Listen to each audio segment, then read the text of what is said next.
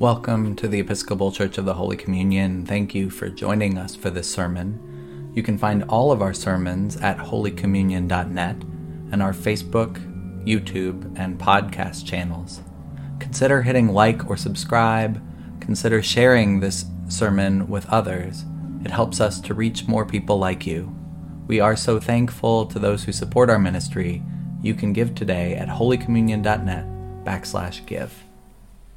And our name, in the name of our one true and living God. Amen. Please be seated.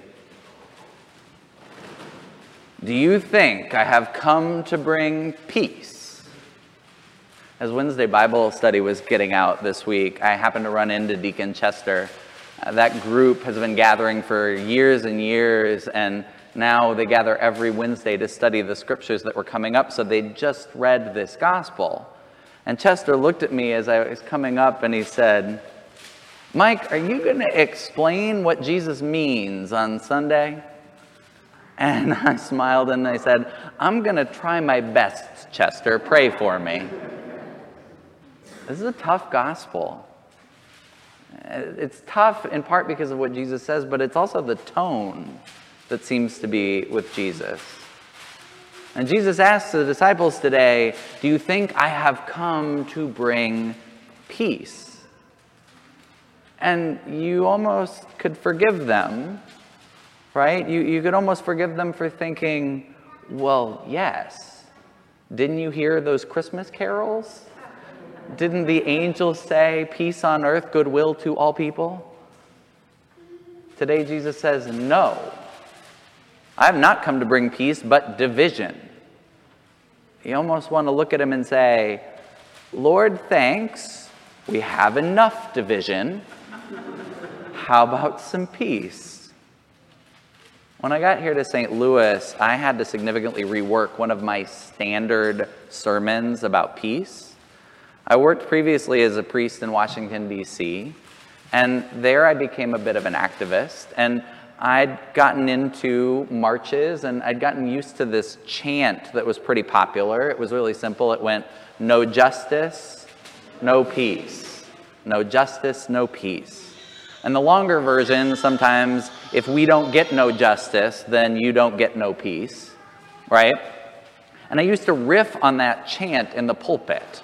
No justice, no peace. I'd say you can, you can hear it as a threat or you can hear it as a spiritual teaching. You can spell the words K N O W, justice, K N O W, peace. If you want to know peace, you have to know justice. And, and I still think that that's true. I'll, I'll get there a little bit later in the sermon. But St. Louis made that chant more complicated. They made my clever riff harder because eight years ago, this last week, Michael Brown was killed by a police officer up in Ferguson, and I heard the third line to that chant for the first time No justice, no peace, no racist police. I've heard that chant echo in the streets of Ferguson. I've heard it bouncing off buildings in downtown St. Louis and downtown Clayton. I've even heard it marching on Delmar in the Loop. No justice, no peace, no racist police. A simple spelling change doesn't resolve that third line as easily. It's been eight years, and we've seen how hard it is to resolve the difficulties behind that third line. Resolving Jesus' words today is likewise complex, it's difficult. And Jesus preached about God's reign of justice and equity. It's the center of this whole long section of Luke. He preaches about the reign of God that is coming. There's a um, woman, a writer, and oh, I'm going to get her name wrong, but there's a woman writer who says, um, when we pray the Our Father, we ought to do it with hard hats on. Because when you say, Your kingdom come, it's a little terrifying.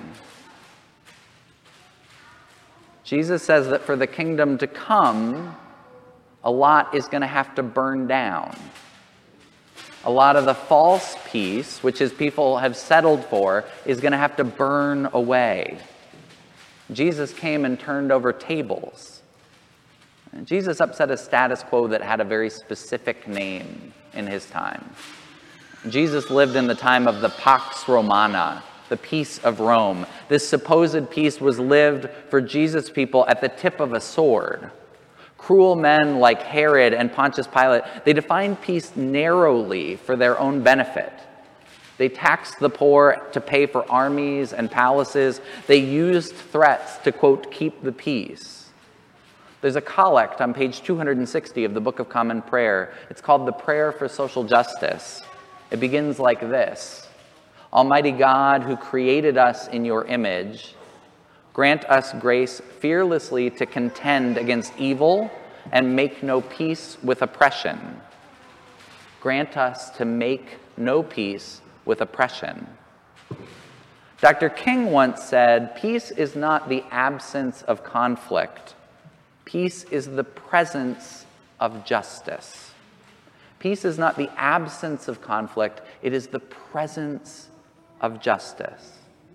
But we often pretend otherwise.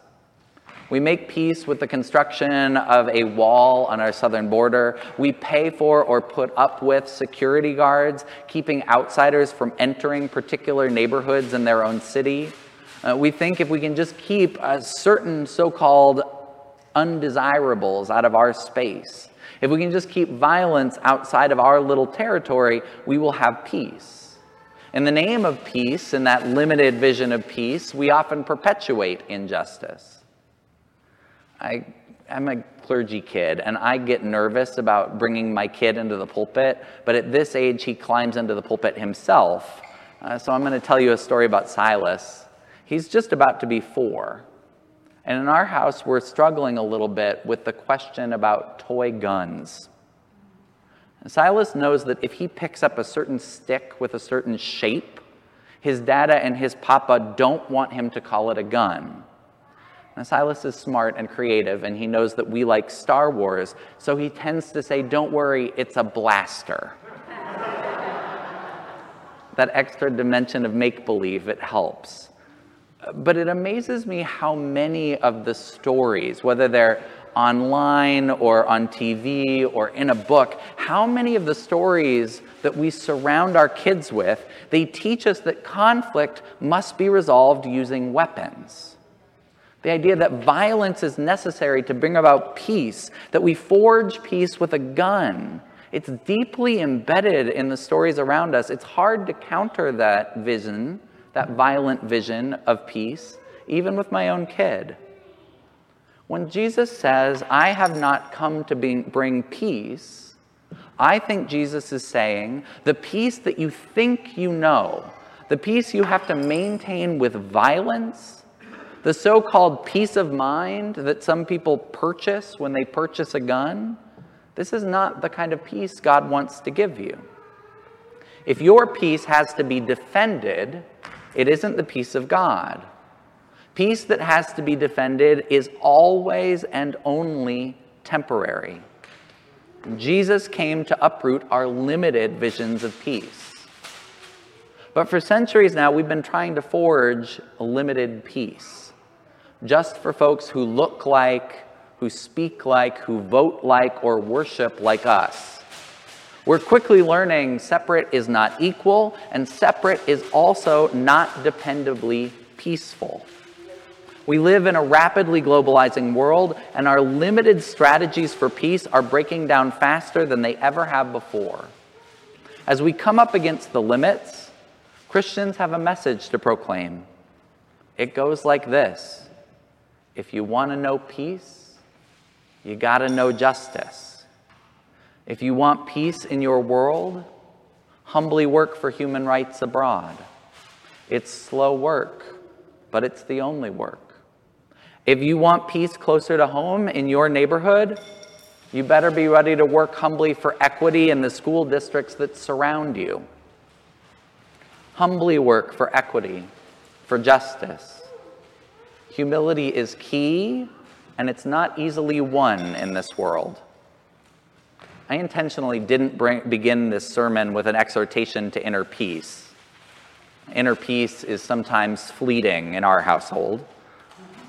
A lot of the Christian books that I've read about peacemaking include some version of the teaching if you want to build peace beyond yourself, you have to first build peace within yourself.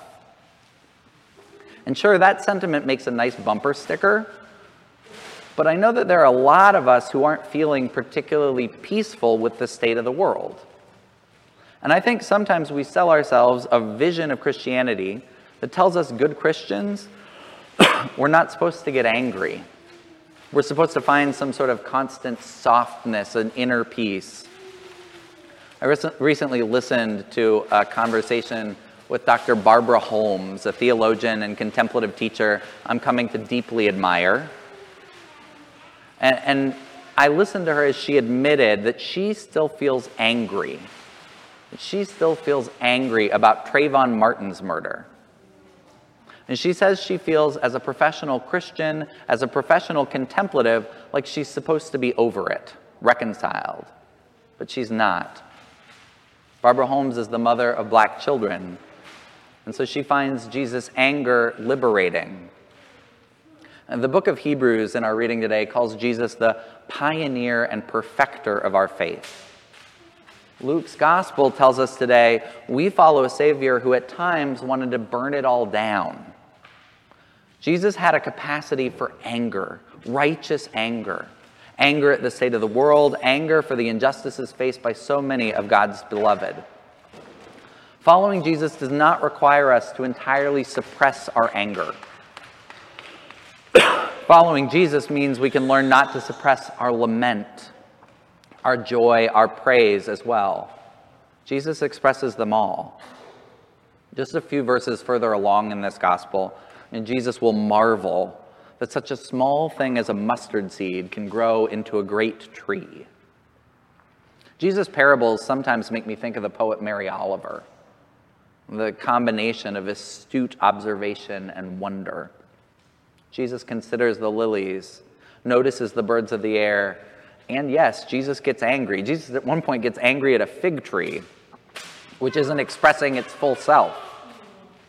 Jesus' anger is liberating because Jesus was able to read the signs around him the signs of joy as well as the signs of despair. And Jesus was still able to show up for work. And Jesus was angry and he was still able to show love, to work for healing. Jesus' anger is expressed alongside his capacity for awe and his words of hope. Jesus, we believe, was fully human and can help our own it can help us with our own humanness to pause and consider just how Jesus lived into that fullness. Well, I, I don't know, Chester. I'm not sure how much sense I've made of this lesson, but I will finish with this. I think what Luke's gospel tells us is that Jesus did not come to reinforce our false sense of security, even in his anger in these verses.